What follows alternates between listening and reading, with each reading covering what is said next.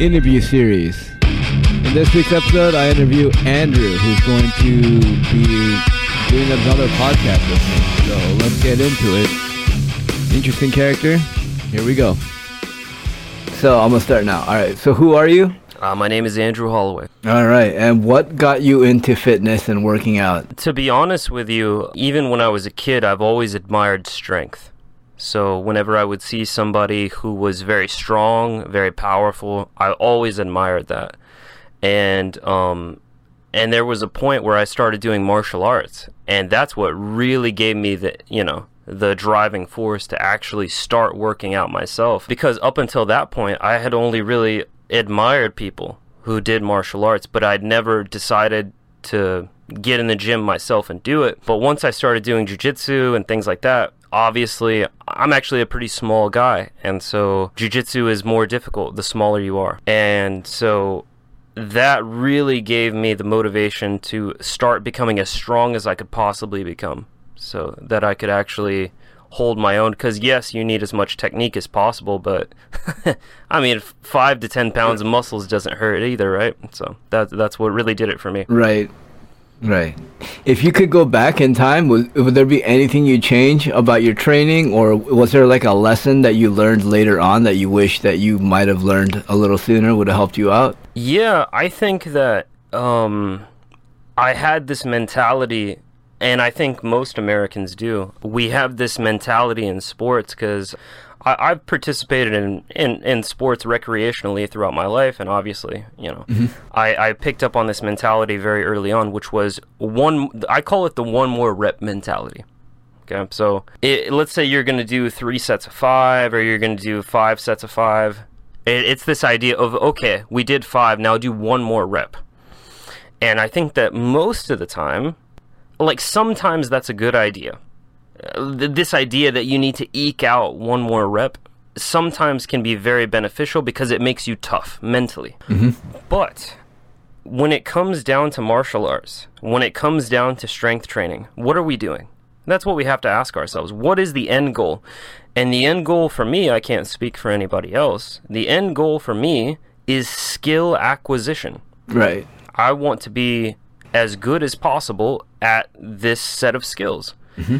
And so, what do I have to do for that? And most of the time, what it means is like you don't go to exhaustion. I learned this from studying basketball players because um, uh, if you think about sports, I'm, I'm sorry, I'm going on a bit of a tangent. I hope that's okay. Oh, that's fine. That's the purpose of this. If you look at sports like basketball or uh, professional football, th- this is these are sports that people should pay attention to. Why?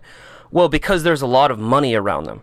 So they have a lot of dollars pouring in to figure out what the best way to perform is. Right. And so you can actually get a lot of good science from them. Like you look at these, uh, you know, pharmaceutical companies. Why are their pills so effective? Because there's a lot of money around it. Uh, and what I learned from these basketball stars was there was one coach, and he said, once you start missing, stop shooting. So if you're practicing your free throw, uh, you know, or you're practicing your jumper, I don't know anything about Right. basketball, but once once you start missing your shots, just stop shooting. The guy asked him, he said, "Why?" And he said, because all you're practicing after you start missing is you're just practicing being bad. I believe it was the great hockey player Wayne Gretzky who said, like, perfect practice makes perfect. It's not practice makes perfect. Oh, that's very good. That's that's really good conversation. That's really interesting. I've never thought of that. Yeah, 100%. Because you're training your nervous system. So your nervous system will repeat what you tell it to do. Uh, it's called the SAID principle in exercise science. SAID means a specific adaptation to impose demand. That is to say, you will get good at what you do repeatedly. And so, Right. Make a habit of winning. You're gonna continue to win. You just train to win, right? Precisely. Train to win is a great way to summarize it. Train to win. I was reading a book by uh, Brian MacKenzie, I believe. It was called, oh, I'm going to get the title wrong. It's like Strength, Power, Endurance, or, or something like that. You had these cross country runners, and what they would do is the old paradigm was that you would just run as much as possible for these marathons, for these, you know, those. Uh, those super long races where it's just like wow, like Ironmans and stuff. Are you talking about like the back in the Olympians where they ran to basically exhaustion and death? Yeah, yeah, I'm talking about that paradigm essentially. Okay. Brian MacKenzie came along with this. I have the book right here. There it is. Power, Speed, Endurance by Brian MacKenzie. There we go. What he did was completely different, and I don't know if he pioneered it, but he definitely advocated it in his book. And what you do is first you acquire the skill of running. So you're not running 10 miles in the mountains or some bullshit. First, you perfect your technique. And then after you perfect your technique, you introduce a little bit of stress. So maybe, for example, I make you do 10 burpees, 20 burpees, and then I'll have you try to run. So now I put you under a higher metabolic demand. Oh, I see. And so now you have to perform the same technique because you and I both know in jiu-jitsu, the more tired you are, the more your technique falls apart. True. And the idea is to basically make your technique as pristine as possible and then gradually introduce stress. And so I firmly believe in that. And that's I I just talk about a long walk for a short drink water. That's the advice that I would give to my younger self training is do the technique so slowly that it is impossible to make a mistake. Oh, that's a great one. And then ramp it up from there. Do it so slowly that it's impossible to make a mistake and then just make it harder every day and harder and harder and harder. And pretty soon, if you make it harder every day, you'll become hard. Okay, nice. If you went to go get a meal, you went out to eat something, Mm. and you stepped away from the table, what would be the thing in your order that would basically tell your friends and family that that's your meal? Like, what's the one telling sign? Oh, I like that question. That's a fun question. Um, To be honest with you, it would be a burger with onions and mustard on it. Just mustard and onions only. They're like, oh, that's Andrew's burger right there. Was it uh, French's mustard? You me just yellow mustard? Uh, just any mustard. But yeah, French's. I normally get French's. But yeah, if it's a burger, or if you saw some uh, chips and it was some salt and vinegar chips, you'd be like, oh, that's, you know, that's Andrew's right there. So we're talking about a burger with mustard and onions with salt and vinegar chips, and they're gonna know that's yours. Oh, unmistakable. Like that's got to be Andrew. Who else is that gonna be? That's awesome. What is the spiciest thing you've ever had? And the thing about this, que- I like this question, but the thing about it, I know they have a bunch of spicy challenges going around now where people will like, I don't know, shove a ghost pepper in their rectal cavity or whatever. But the, spi- the spiciest thing I've ever had, man, is probably nothing, nothing special. Um, jalapenos, dude. Like I'm weak, man. Like jalapenos. A jalapeno? Yeah, Well, yeah. I was at this Mexican restaurant, dude. I was at this Mexican restaurant, and they didn't tell me that they had jalapenos with the seeds in it at this Mexican restaurant. Right. And so I just started digging in, like, you know, just enjoying myself. I, you know, I thought I was gonna have a good day. I was just eating my food, and then it, my mouth just started heating up, and I flagged down this poor lady who didn't speak a lick of English. I flag her down, and I'm like, "Hey, do you have some milk?" And she said, "Oh yeah, okay, okay." And she brings me like this room temperature milk. Like- and I'm like, and I tell her, I'm like, why is it warm? And like, she's like, I don't, I don't know, I don't know. I'm like, okay, yeah. But that that's the hottest thing I ever had, man. It was just a jalapeno. Wow. So what would it take for you to do another one? Another like something jalapeno? hotter. A h- jalapeno, let's say habanero. What would it be? Would it be like Ten dollars, like a challenge? oh, not much. Okay, cool. like ten bucks. I've met people that have had habaneros, and they said there'd be there'd be no amount of money, no amount of fame, you know, that would that would change it. It'd have to be like uh, someone's life is on the line. Pussies. I'm just kidding. I'm just kidding. Nah, like ten bucks. Yeah. About ten bucks. It wouldn't take much. You just do it for the experience. Yeah, yeah, man. I, li- I like having stories, man. I love collecting stories. Oh, okay. Um, like the billionaire investor Charlie Munger. I don't know if you've ever seen Charlie Munger's interviews, but like I haven't. he just has a bunch of stories, and he's super interesting to listen to because he can just regale you with so many stories. It's like, yeah, that's what it's about, man. Oh, very cool. Very cool. What would be your one month goal, and then what would be your three to five year goal in anything? It could be your hobby, your career. It could be health related. Do you have anything? Yes, I do. I have it broken down into a spreadsheet, to be honest with you. Oh, very cool.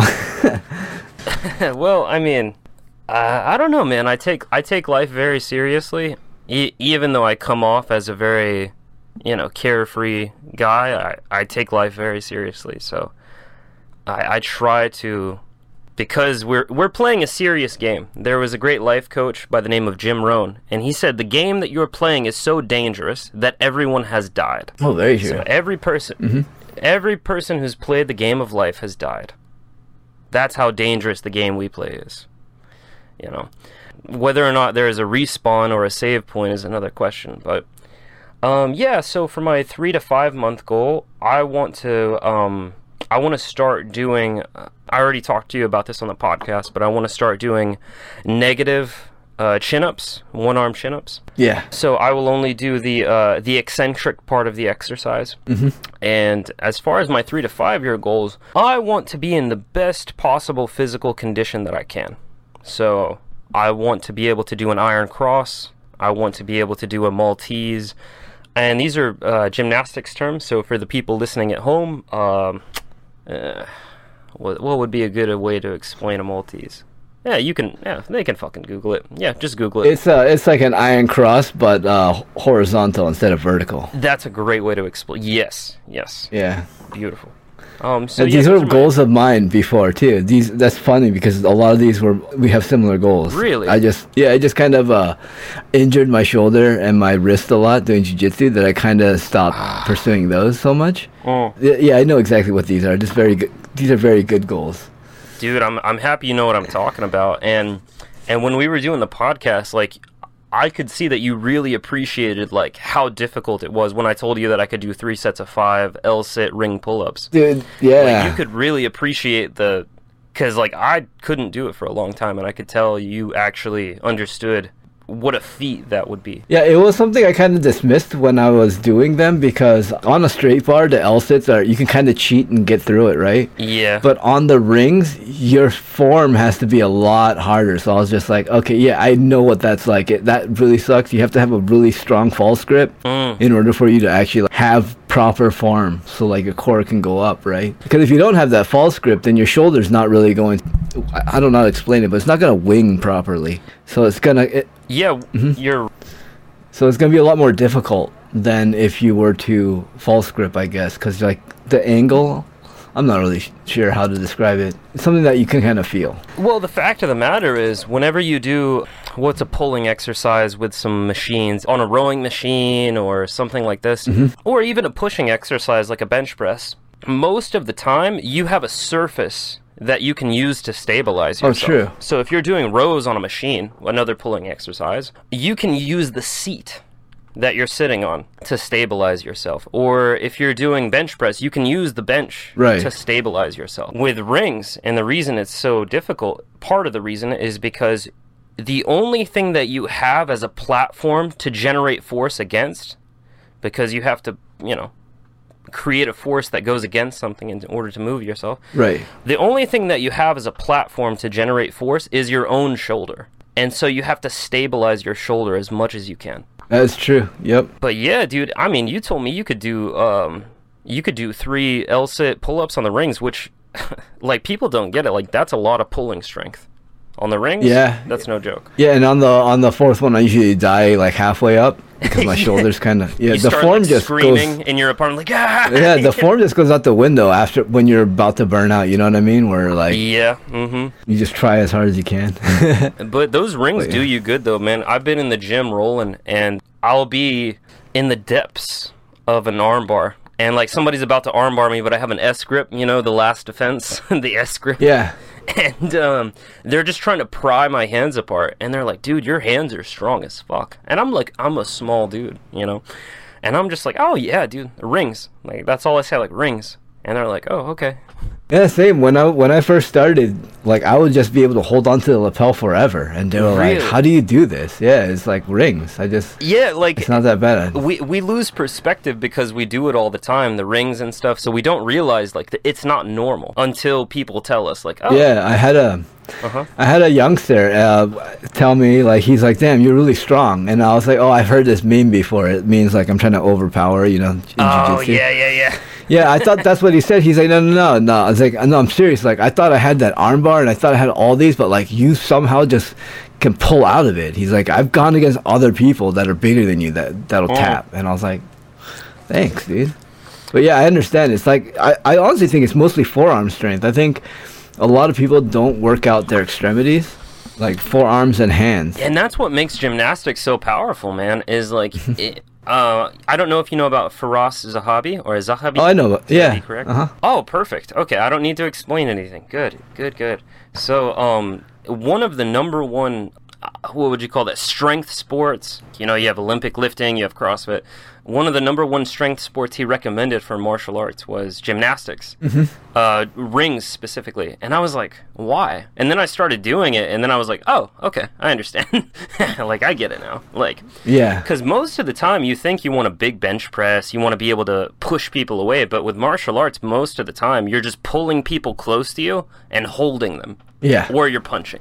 That's it. Uh, I can give you the reason why I got into gymnastic training. Uh, Why? Why did you do it? It was um, the Martinez brothers. They were breakdancers, right? And so, Oh no, I didn't know. oh, they were breakdancers that got into jiu-jitsu and then they became champions, right? But I've Huh. always viewed gymnastics and breakdancing as like one is classy and one is street. Mm, mm. So you have street gymnastics, which is breakdancing, and then you have actual gymnastics in the Olympic, which is it's like breakdancing, but then they like stunt a lot, right? So I always thought they had the best body, and they had the flexibility, and what they can do, like contort their body, was like perfect. Mm. So I decided I've never seen an old gymnastics person that was out of shape with a bunch of injuries, Dude, hundred and percent. And so that's why I got into gymnastics training.